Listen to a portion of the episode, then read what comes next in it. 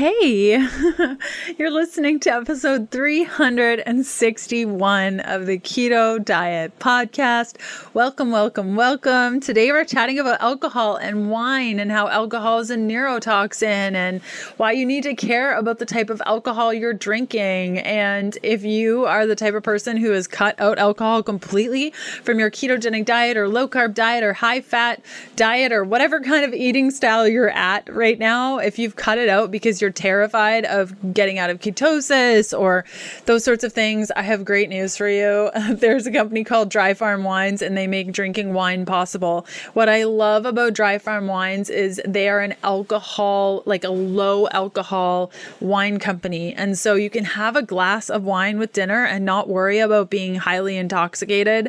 That's really important to me. I know for many of you, you might not understand or realize how important that can be for you. So I'm excited to share today's episode and really talk about why alcohol maybe isn't the best and what we can do instead with this low alcohol choice, and also the differences of farming and why that matters for wine and what's in conventional wine and how they process it and what to look for. Ooh, it's so good. I hope you really enjoy today's episode. It's with my friend Todd White, who is the founder of Dry Farm Wines. He's a writer, a speaker, a leader in the organic natural wine movement. Todd White has widely educated communities on conscious consumption. Todd is a self-described biohacker who practices daily meditation, Wim Hof breathing, cold thermogenesis, a ketogenic diet, a daily twenty-two hour intermittent fasting. I mean, he's doing all the things and having a great time doing it.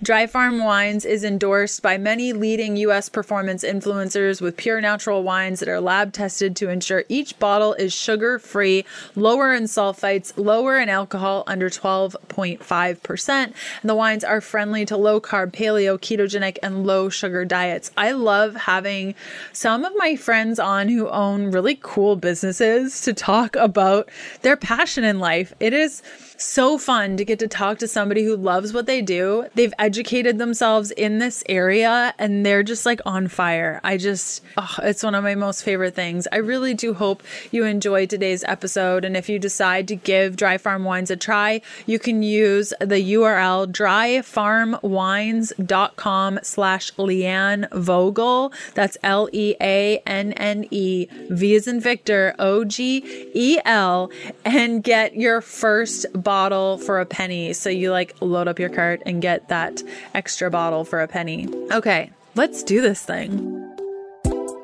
Hey, I'm Leanne Vogel, and you're listening to the Keto Diet Podcast. I've put together a free twenty-one page guide on achieving weight loss on your keto diet if nothing is working, as a little thank you for being here today. Grab your free guide at keto for women dot com to get the steps you need to overcome the hurdles standing in your way. Hey, Todd, how's it going? Awesome. Excited to be here. How are you? I'm so good. It's been a while since you've been on the show. It has. It has. And as I was telling you when we started recording, you're in Florida, and I am about to move to Florida, so I'm super excited to spend the winter down there. Oh, the winters are amazing. It is so cool right now, but like I'm Canadian originally, and I think this is like our summer weather now in the winter. And so I am a happy little duckling. Everyone else is wearing snowsuits and I'm wearing a dress today. So it's it's a good day. It was, uh, yeah, it was quite cool when I was there. So I, I just returned on Saturday, so it was quite chilly, but I know it'll be getting probably stabilize and be warm for the winter soon. Yeah, it's such a perfect temperature. It's a great place to be. I'm really thankful to be here, and welcome. It's a great place to be. Thank you. It's good wine weather too. Oh, I'm sure. I'm sure. And that's really why we wanted to have you on. Um, we've chatted a lot about wine in the past, and I think for many of the women listening, either they are drinking the wrong wine and they're feeling horrible all the time after it, and it starts this whole endless loop of feeling guilty and not sticking to their diet, or women are completely avoiding it because they think that it can't be used on a low carb or ketogenic diet. So I love chatting with you because you guys offer an option for both those ladies who want to drink wine and not have any of the side effects. And I say any really because because I don't have any side effects when I've had your wine in the past. Yeah, it's pretty remarkable. I I drink wine every day. That's an occupational hazard. Uh, it's the reason I got in the business, not because I drink wine every day, but because I wanted to feel better about drinking wine. It's just crazy what's in conventional wines and how difficult it is to actually get natural wine that uh, meets our criteria. And so to your point, actually, you know, I don't experience any negative side effects from drinking our wines. I, I don't drink anything but wine, a uh, variety of reasons. Spirits are too high in alcohol. And I, it surprises a lot of people to hear me say this because they think, oh, this guy's here to sell wine. But alcohol is a very dangerous neurotoxin. And a lot of people shouldn't drink at all.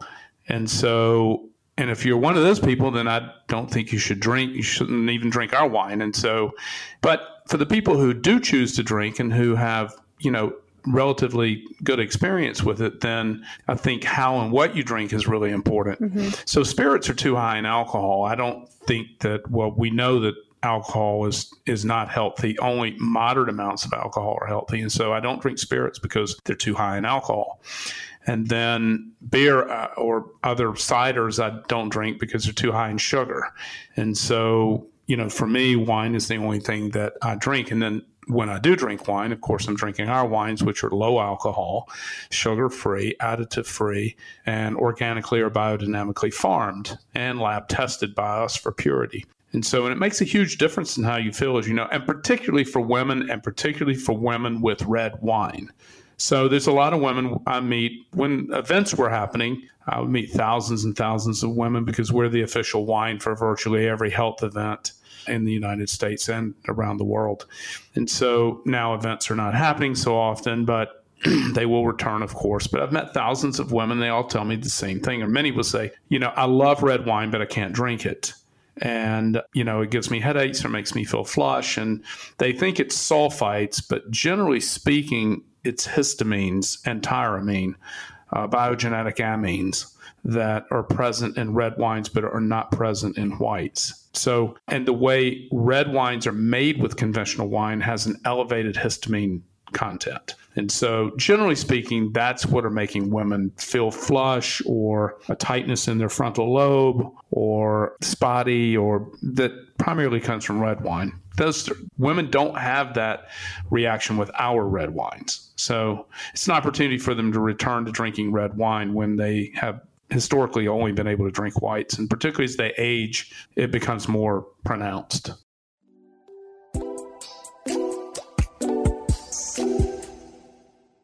Perfect Keto creates the ultimate products for making the keto lifestyle easier and more effective.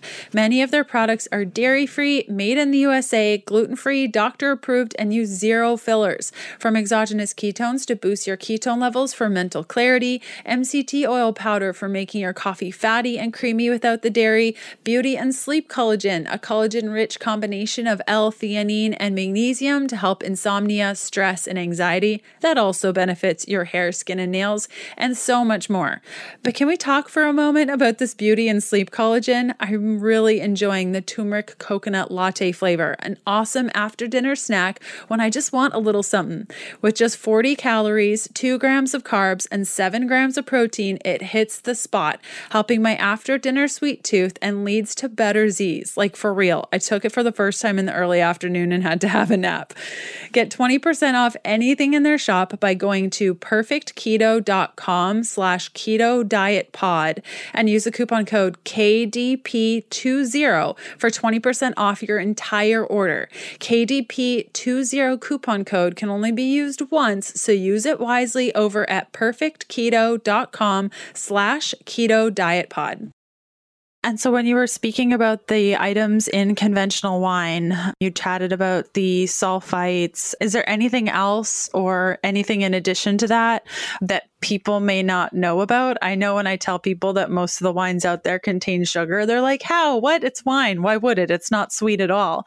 But what are the other things that are in a conventional wine that somebody could be reacting to? Yeah, let me touch on the, the sugar thing for just a moment, because just because a wine contains sugar doesn't mean that it tastes sweet.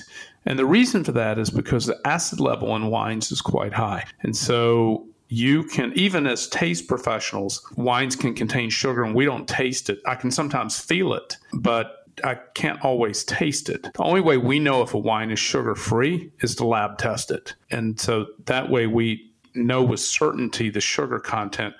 Here's the problem with wine and your knowledge of what you're putting in your body is that wine doesn't have a contents label on it. It's the only major food product that is not required to have a contents label. Number two, it doesn't have any nutritional information. It's not required. Nobody puts nutritional except for us. Puts nutritional information on a bottle.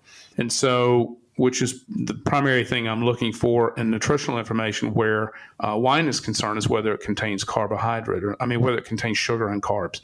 So, but we can come back to that in a moment. Let's talk about the dirty, dark secret of the wine business, and that's additives. There are seventy-six additives approved by the F D A for the use in winemaking. Now, everything I'm going to tell you about wine, everything I've already mentioned, and everything I'm about to tell you about wine is easily verified through a Google search. If you search F D A-approved wine additives, you'll find the list of seventy-six. Now, some of them are natural, but some of them are also quite toxic. The problem is you don't know which ones are in your wine because there's no contents label and they're not required to disclose it. So of these seventy-six additives, the wine industry's been able to keep this a secret because they've spent millions of dollars in lobby money in Washington, D C to keep contents labels off of wine bottles. Now, how does all this originate? Well, it goes back to money and greed. And here's what I mean by that. In America, we scale greed, right? So what's happened in the wine industry is the same thing that's happened in our food supply. So basically, there's been massive corporate consolidation fueled by debt and Wall Street money, greed. So the top three wine companies, the largest three wine conglomerates in the United States, make over fifty-two percent of U S wine. So when you go into a grocery store or a bottle shop and you see these rows and rows and rows of wine, hundreds of different types of wines, most of those wines are made in the same factories by the same group of people. And they hide behind these multi-billion dollar marketing and manufacturing conglomerates of wine, hide behind thousands of brands and labels to confuse you. They don't want you to know that it's all coming out of the same factory. So the top thirty wine companies in the United States make over seventy percent of U S wines. So again, it's very confusing. Now, here's what's happening in conventional wine. You've got industrial farming practices using toxic chemicals in farming. Irrigation, name of our company is Dry Farm Wines. As you know, we don't allow irrigation to be used on any vines. Irrigation is not necessary to grow a grapevine. Grapevines have been growing for ten thousand years on, on the planet, all in some of the harshest places in the world, like Sicily, which is basically a volcanic island, and very hot. So you don't, irrigation is not required to grow wine. So you got toxic industrial farming practices, which are ubiquitous everywhere. You have, because it's cheaper and easier and makes for a higher yield, as does irrigation. When you feed, when you feed a vine extra water and nutrients in the way of liquid nitrogen, which it comes in through irrigation, you get larger yields with bigger clusters of fruit. And it might not surprise you when the fruit berries are filled with water from irrigation, they weigh more. Well, fruit sold by the ton, so the more it weighs, the more it's worth. So all this comes back to sort of like cheaper, faster, not better, healthier. So there's no goal here to make healthier wine. The goal is to make it cheaper and faster. And that, so that's sort of what's happened in the industrial complex of wine manufacturing. Now, you know, they want to, they very smart multi-billion dollar marketing conglomerates. So the way they sell wine is through story and uh, and ratings. Ratings are oftentimes politically and advertising charged, and the you know the story uh, is goes like this: they have a picture of a chateau or a farmhouse on the label, and want you to believe that this is made in some small farmhouse somewhere, when in fact it's made in a massive wine manufacturing facility, most of them located in the Central Valley of California.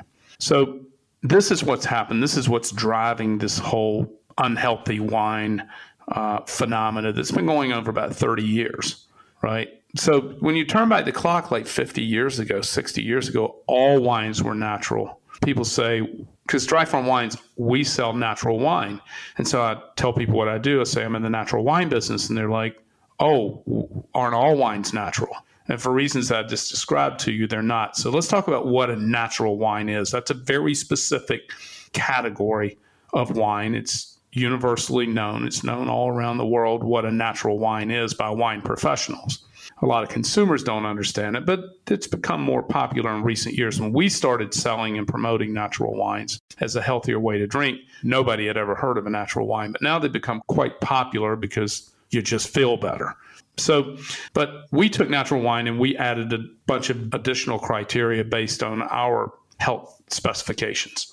We were health and fitness enthusiasts. That's how we got into business. And so we said, well, natural wine is not, not enough. It's also got to be lower in alcohol. Not all natural wines are low alcohol.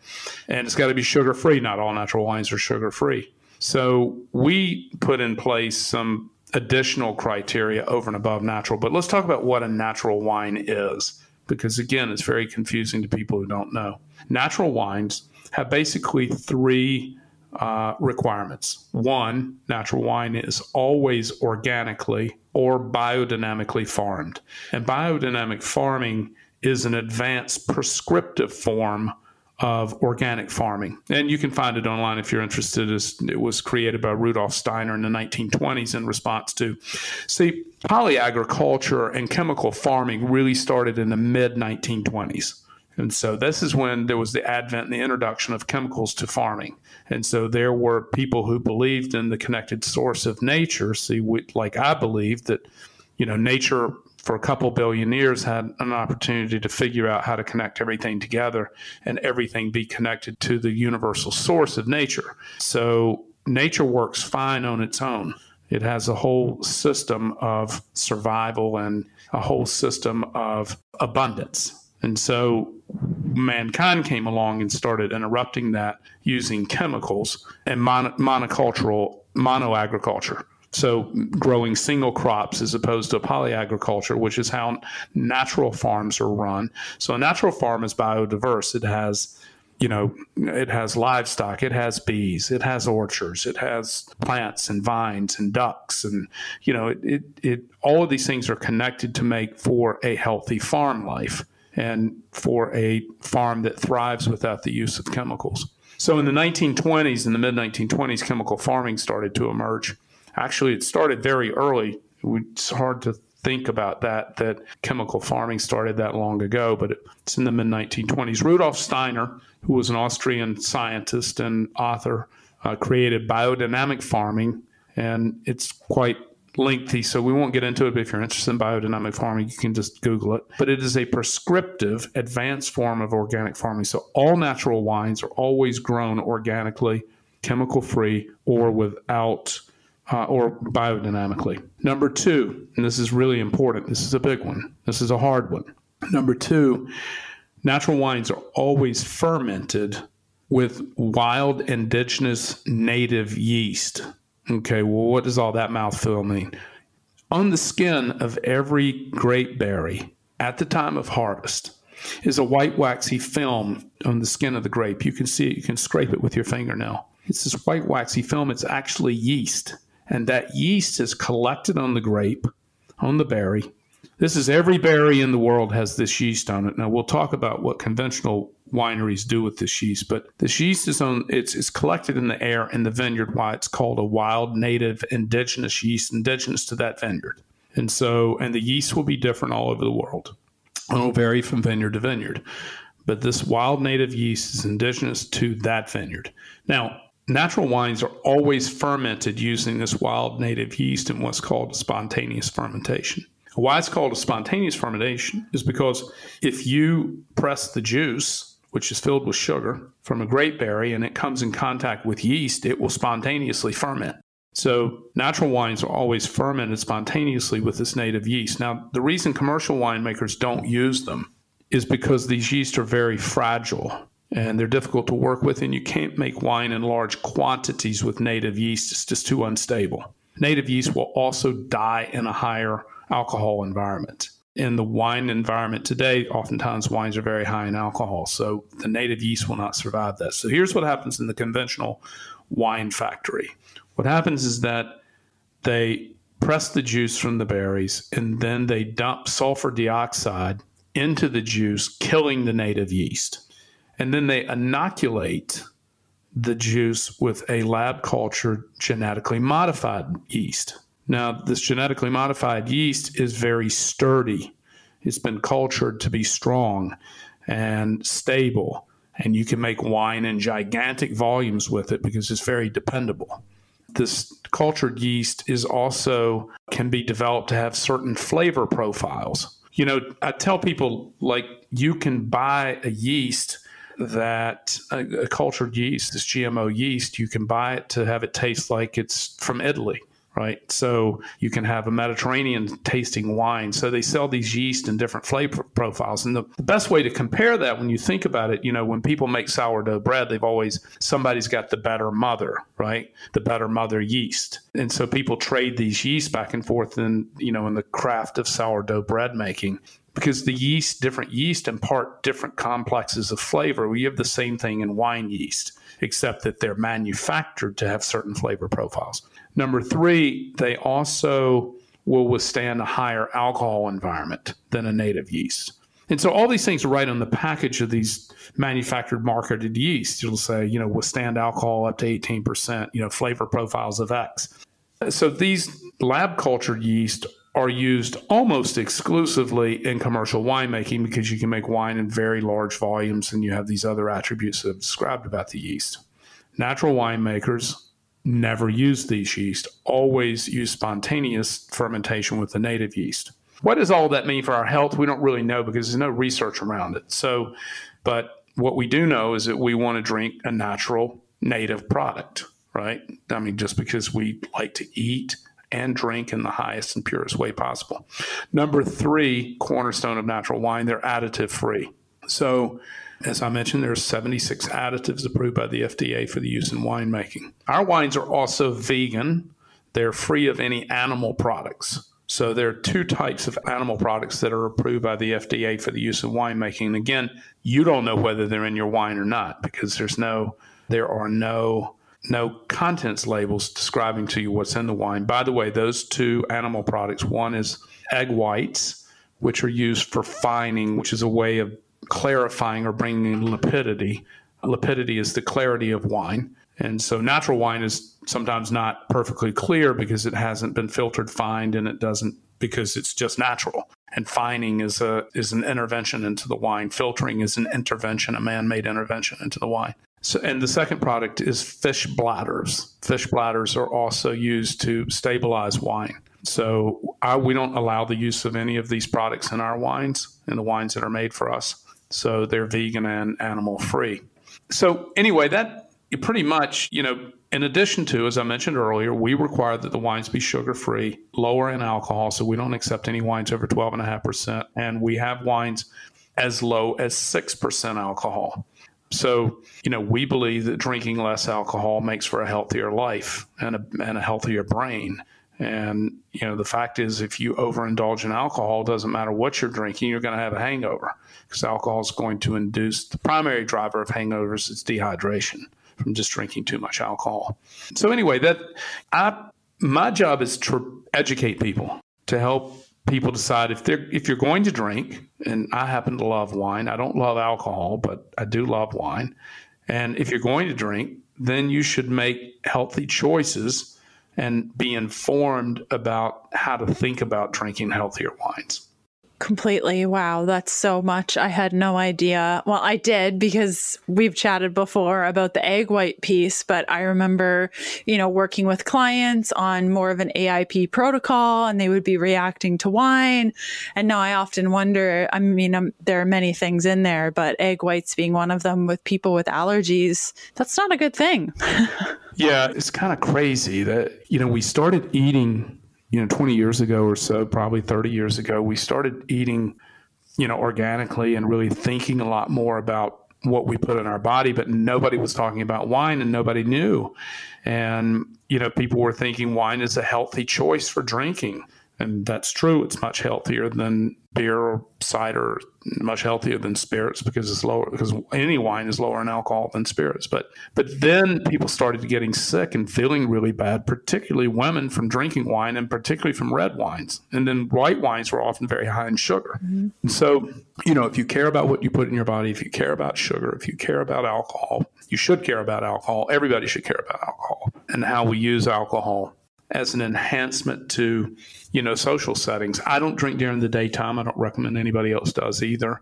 You know, I drink at night around the dinner table with family and friends, and and wine is a beautiful thing in this way, especially natural wine, where you're just going to feel better and you have a lower alcohol. This lower alcohol thing is a very big deal, because when you drink lower alcohol wines, you experience, you get high. Don't worry. People say, well, am I going to get, am I going to get high? Yeah, you get high for sure. It's just different. It's slower. It's more gentle. It's more spiritual. It's more ethereal. The other thing about natural wines is worth noting, because natural wines have not been sterilized with sulfur dioxide. So here's what happens with conventional wines. They get, the wine gets sterilized with a high dose of sulfur dioxide. So it kills everything living in the wine, including the gut-friendly bacteria that exist in natural wines. Those are not present in commercial wines. Doctor David Perlmutter, New York Times bestselling author on the relationship between the brain and the gut microbiome, has written several times on social media about our wines and the three gut-friendly bacteria that exist in natural wines because they have not been what we call mummified or killed, right? So why do they kill these wines? Why do they sterilize them? Well, because they want a long shelf life, and these bacteria are living, and they want to McDonaldize the wine. They want to make sure every bottle tastes the same bottle after bottle. And you, when, when you have a living wine that has living bacteria in it, you're not always guaranteed that every bottle is going to taste exactly the same, because every bottle is unique to the bacteria that's in the bottle. Now, they don't taste wildly different. I mean, I drink the same wines night after night oftentimes because I have some favorites and rarely notice any bottle-to-bottle variation. But in these conventional wines where they're dealing with millions and millions of bottles of a certain wine, they want to make sure that that that wine tastes exactly the same on every single bottle. And the only way to guarantee that is to kill the wine, kill all the living bacteria in it to ensure that there's no bottle-to-bottle variation. So anyway, that's another really notable difference between natural wines and and conventional wines, is this use of sulfur dioxide, which then creates high sulfites. And for people who are sensitive to sulfites, then they get this higher exposure to sulfur dioxide.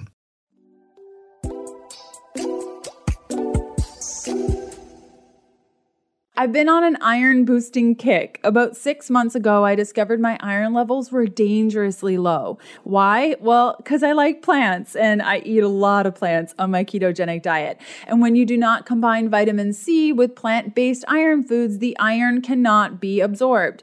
Now, vitamin C-based foods are kind of lacking in the ketogenic diet. It's not impossible to get enough, but it is a challenge. So I started supplementing with Paleo Valley Essential C, and in just three short months, I doubled my iron level. Extreme fatigue, weakness, fluttering heartbeat or shortness of breath, headache, dizziness or lightheadedness, cold hands and feet, inflammation of the tongue, brittle nails. These are all symptoms of low iron, and I had all of them. Sitting on the lower end of normal iron levels can deliver some of these symptoms, and it's very unpleasant, let me tell you. Coupled with the immune boosting component of vitamin C, you really can't go wrong with this one two punch in your ketogenic diet. And why Paleo Valley Essential C? It's third-party lab tested as the most powerful one hundred percent natural vitamin C product on the market today. It contains not one, but three of the most concentrated natural sources of vitamin C: amla berry, camu camu berry, and unripe aceola cherry, the most potent source of natural vitamin C on earth, which is one hundred twenty times higher than that found in an orange. Each nutrient-packed serving delivers seven hundred fifty percent your R D I of vitamin C, an amount meant to help you thrive, not just survive. Most other vitamin C supplements are derived from G M O corn and only contain one fraction of the vitamin, ascorbic acid. Paleo Valley Essential C Complex contains the entire spectrum with absolutely no synthetic vitamin C, just organic superfoods. Makes a huge difference. Head on over to paleo valley dot com, load up, grab a couple of bottles of vitamin C complex, whatever else that catches your eye. The superfood bars are amazing if you need a recommendation. Then enter the code KETO at checkout to receive fifteen percent off your first order. Again, that's paleo valley dot com and the code KETO for fifteen percent off your first order. And I can tell from myself personally, in my experience, I don't like to get drunk. The drunk is not my part of my M O. And so to be able to have a glass of wine, like one glass, and just get like a tiny light buzz and then get on with my life is quite nice, to not, you know, get hit with all that alcohol. I agree with you. It's just too, it's so much. Now, you spoke just lightly about the neurotoxins. Are there anything else you want to speak to in regards to alcohol being a neurotoxin and just the dangers of having, you know, a lot of people say, well, I'll just stick with a vodka soda, or can we talk a little bit more about why that might not be ideal if they're looking to better their health? Everybody who drinks, I'll, I'll tell you another, uh, look, if you're going to drink spirits, which I don't, I don't drink them because I don't love alcohol and I don't like the effect of having too much alcohol or too much alcohol too quickly. And so, but the other thing to avoid if you are drinking spirits is to avoid the combination of sugar and alcohol, right? Like in mixed drinks with, with sweet mixers or, and I'll tell you how you just anecdotally know, many people will know about why sugar and alcohol are such a nasty combination on how you feel. If you have a shot of tequila, that's a very different outcome than having a margarita. So if you have a margarita or three, or you had three shots of tequila without any of the sugar, you're going to feel much, much better with the tequila as opposed to the sugar. It just, it just produces a nasty hangover. And so, but in the biohacking and in the health community, there's a lot of people who recommend that you drink tequila because it's it's distilled and it's pure and it's made from a plant. And generally speaking, I, I mean, I can agree with that because it is clean distilled. Uh, it is made from a plant. The problem is that it's additive free. The problem is that it's forty-five percent alcohol. And so for me, I just don't want that kind of club in the head. And so when you drink, you know, very high alcohol drinks, you just have a very different experience than drinking a lower alcohol beverage like low alcohol wine. The wines I drink are generally between nine and eleven percent alcohol. Standard American wines are nearly fifteen percent on average today. So the other thing we don't allow that we also believe brings toxicity into wine, not all wines, but some, is the use of new oak. And so it's a very popular flavor enhancer to have new oak in red wines, particularly in premium red wines. And we don't allow the use of any new oak in our wines because we believe it imparts methanol and other dangerous byproducts into the wine that I can drink an oaky wine, I'll immediately get a headache, immediately. And so, you know, there's just a lot, lot going on. But as it relates to alcohol, I... When I was younger, I drank spirits and had what I would fairly characterize as a tenuous relationship with alcohol in my probably twenties and thirties. But uh, and then started drinking wine exclusively in my forties and started drinking natural wine six years ago. And I can't drink conventional wines anymore. They make me feel bad the moment I drink them. And I don't like the taste of them. Uh, they're too heavy and syrupy, and they're made this way to appeal to the American palate, which, you know, the, the typical American palate likes bold, dark, rich, dense, and sweet. And when I say sweet, I don't mean like necessarily like sappy sweet. I'm just talking about they Americans talk about the long finish on a wine. Well, long finish on a wine is a sugar derivative, right? And so, and let's talk about sh- how sugar gets in wine, because this is also confusing to people. Sugar is not added to wine. Uh, the only time wine gets sugar added to it is if it's a sparkling wine and it's a secondary fermentation. But sugar's not added to wine. Sugar gets in wine from the winemaker breaking the fermentation before the sugar is eaten by the yeast. So here's how you make wine. Remember, I mentioned earlier that in a natural wine, you have spontaneous fermentation, but in a commercial wine, you have an inoculated fermentation. But either way, the way you make wine is that you squeeze, you press, press the juice from the berries, and that juice goes into a tank, and it's full of sugar. It's very sweet. And then you either have a spontaneous fermentation in natural wines, which happen naturally, or in conventional wine, they kill the native yeast, and then they inoculate it with the lab-cultured yeast. Either way, the yeast does the same thing. The yeast eats the sugar. That's the yeast food source. And so it's like little Pac-Man. The yeast are going around eating sugar and having a happy time because that's their food. If the wine is allowed to fully ferment, meaning the yeast eats all available sugar, then the yeast will die because they don't have any food source. But in conventional wines, what's usually happening in order to get sugar in the wine is that they kill the yeast with sulfur dioxide before it completes its fermentation. So here's how it's done. There's this little device that goes in the tank that shows you exactly how much sugar is left in the wine during your fermentation process. It also tells you the health of the fermentation. You know, the fermentation is progressing uh, nicely and, and robustly. So you can see this little device. It's quite unsophisticated, but this little device measures the amount of sugar that's left in the juice.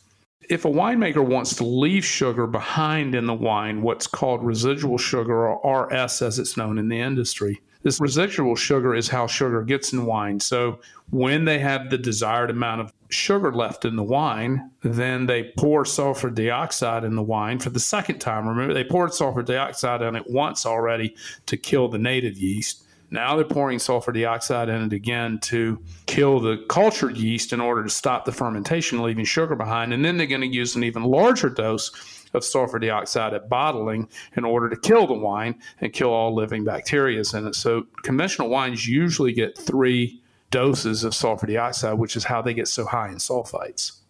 That's just incredible. Like, it really makes you think of just how, oh, how many things you have to think of. You know, I know a couple of years ago, it became really popular to start thinking about what's in your food and, you know, all the different food companies that are involved. And, you know, Nestle just bought one of our supplement companies that we really love, Pure Encapsulations. And now, you know, we're just waiting for the ball to drop on that changing. And so it's... It's encouraging to hear that there are people like you and your team that are looking for better sources of things. And, you know, there's so many great businesses out there trying to make a difference.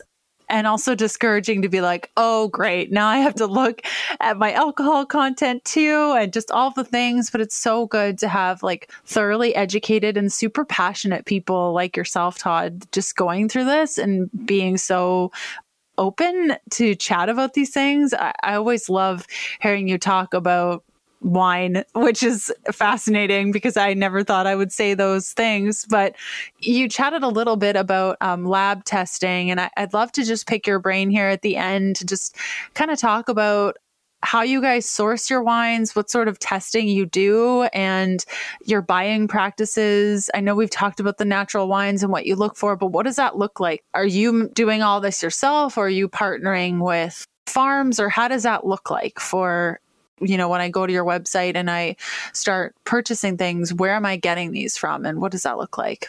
Right. So we don't produce any wine. We're the largest buyer of natural wines in the world. And so in the natural wine movement, natural wine revolution, people know who we are. Now, in the beginning, how we would source these wines, to your, since we don't produce them, we work with about eight hundred small family farms around the world.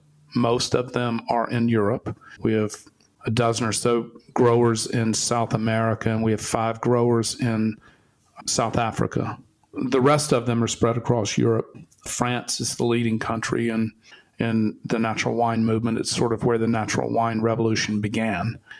Because remember, I said you can't make natural wine in great quantities because native yeast does not perform well in volume. That we have to work with so many different farms because none of them make it very large volume. It's also because they don't irrigate and they organically farm. All of these things are more difficult, more expensive, and just much more difficult to do at scale. So we work with about eight hundred small family farms around the world. It's worth noting we do not sell domestic wine. There's no wines made in the United States that meet all of our purity and health criteria. And so, uh, and we always refer to them as growers because natural wine is grown, it's not made. With natural wine, you already have everything you need to make the wine and to ferment is contained in the grape. So you have the native yeast, which is on the skin, and you have sugar in the grape. That's all that's required to to make a natural wine. So natural wines are really grown. They're not made. There's nothing put in them. There's nothing altered about them. So, but we source, we travel all over the world historically. We did not travel in twenty twenty, but we've started traveling again now. We travel all over the world meeting with these farms and natural wine growers. Initially, we, before we became who we are and before we were well known in the industry, would go to natural wine fairs. There are three in the United States, primarily, that are European growers, three natural wine fairs that are hosted by the same natural wine company and based in London called Raw, Raw Wine. But in Europe, there are about fifty natural wine fairs. Most of them occur in the winter.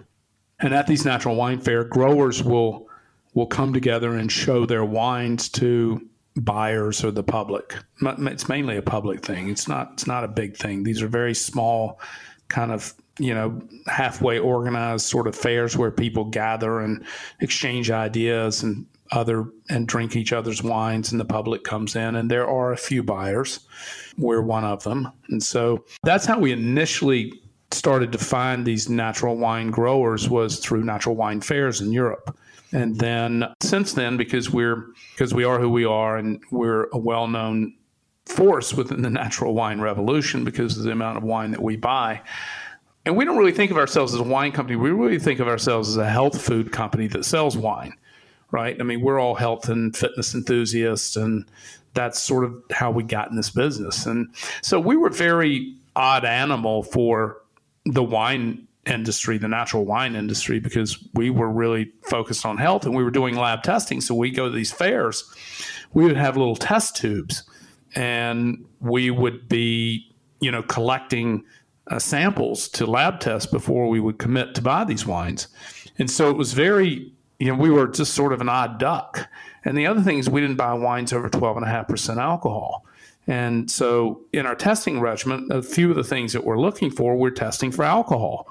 Well, why would we test for alcohol? It's on the bottle. Well, the problem is the, the amount of alcohol stated on the wine bottle by law is not required to be accurate.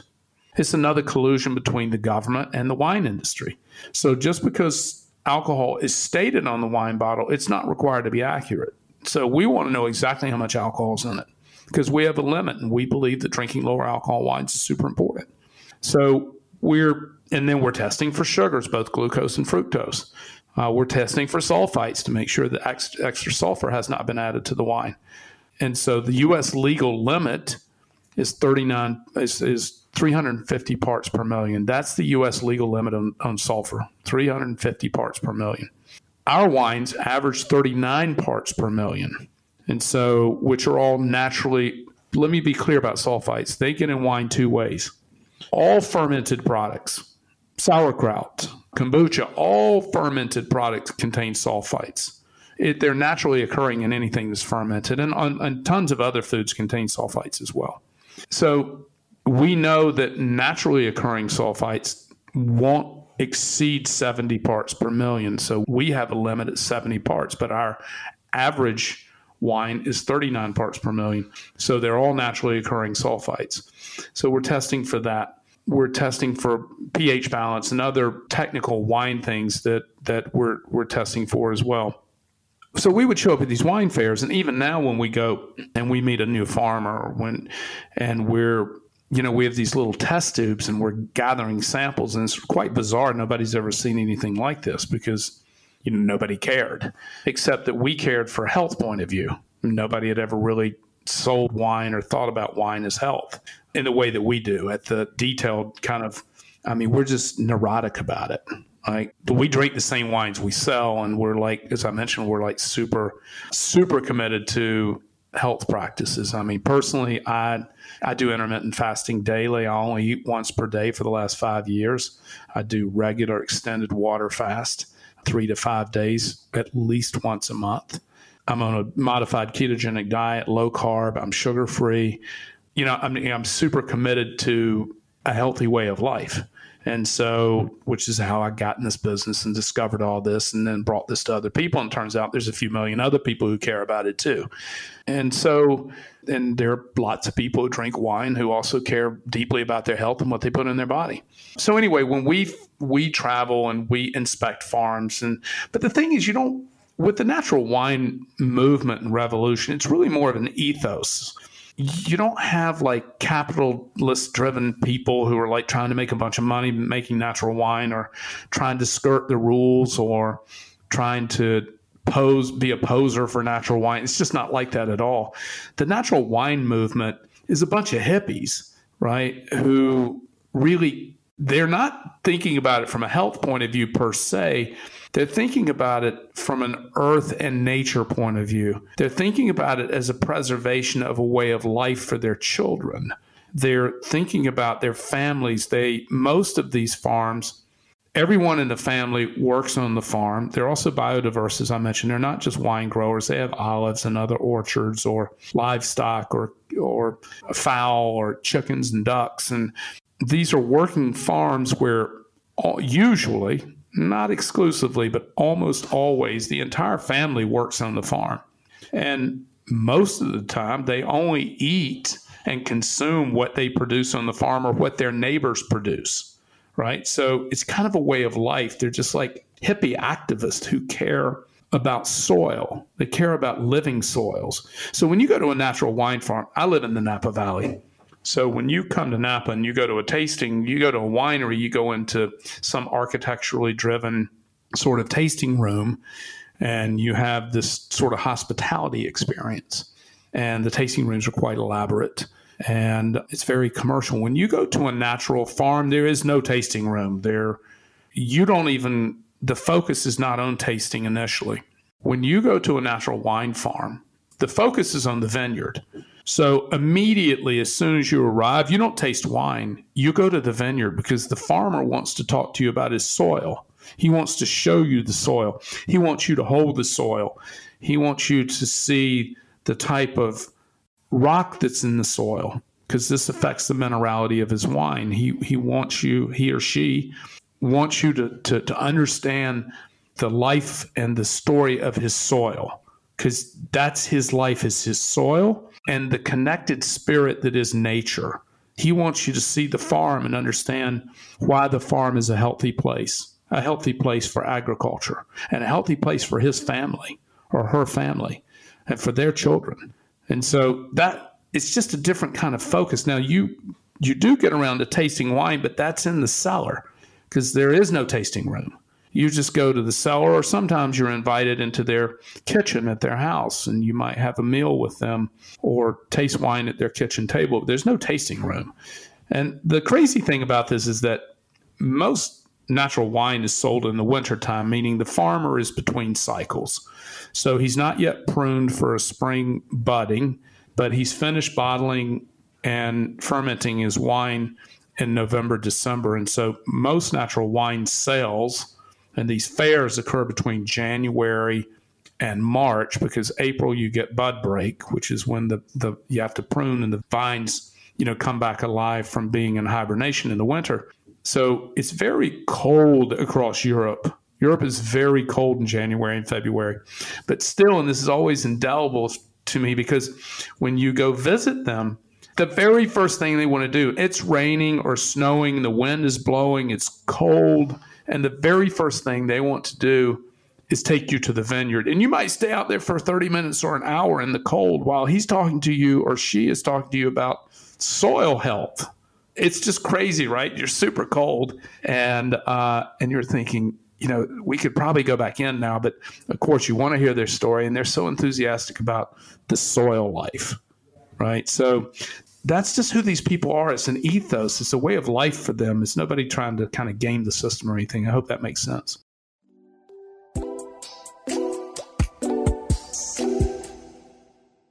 I really hope you're enjoying today's episode. I'd love to see where you're listening from. You can snap a pic and tag me at Leanne Vogel or leave a review for the show on your favorite podcast player. It helps me out tremendously. Okay, back to the good stuff. Oh, it totally does. It sounds like a really wonderful community, really. That's kind of what it sounds like, which is just so incredibly wonderful. And thanks for painting that wonderful picture for all of us to really understand, yeah, what it's like for you guys as you search for more products and such. And I, I understand you guys are getting into something new. Um, can you explain a little bit about your new venture and kind of what's going on with that? I know very little about it other than perhaps the name Bolixir. Is that, did I say that right? Yes. I haven't had a chance to look at it. Could you tell us briefly what that's about?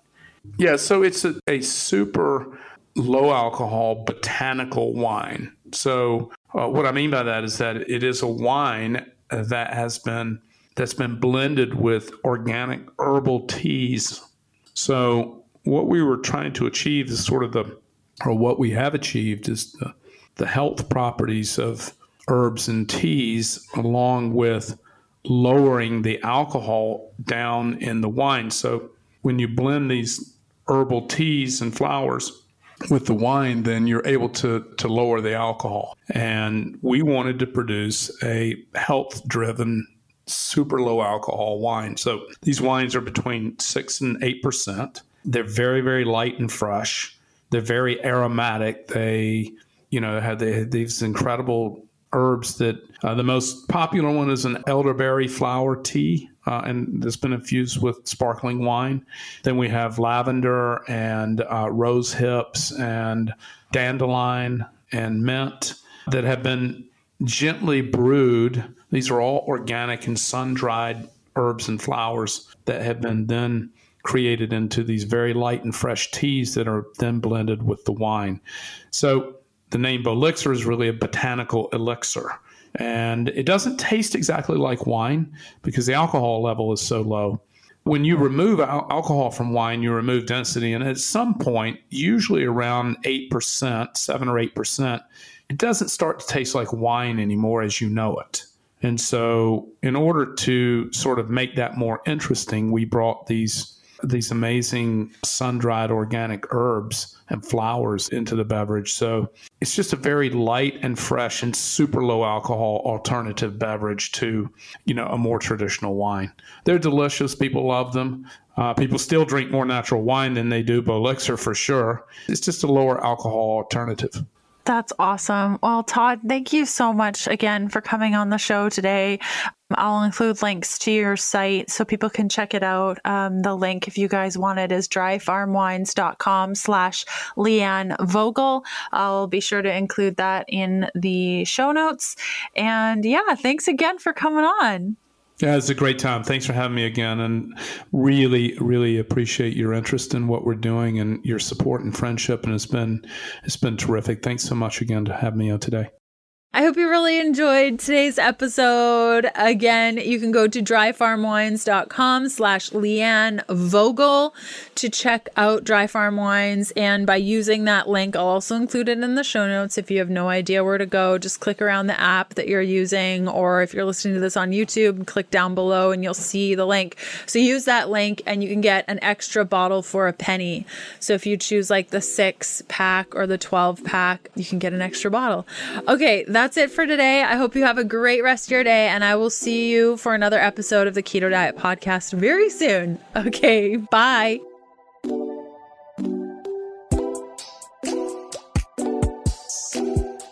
Thanks for listening to the Keto Diet Podcast. Join us again in a couple of days to discover more Keto for Women secrets for your fat-fueled life. Music for the Keto Diet Podcast provided by Yechi. Follow Jacob on Instagram at Yechi underscore official and on Spotify as Yechi. That's Y E C H I.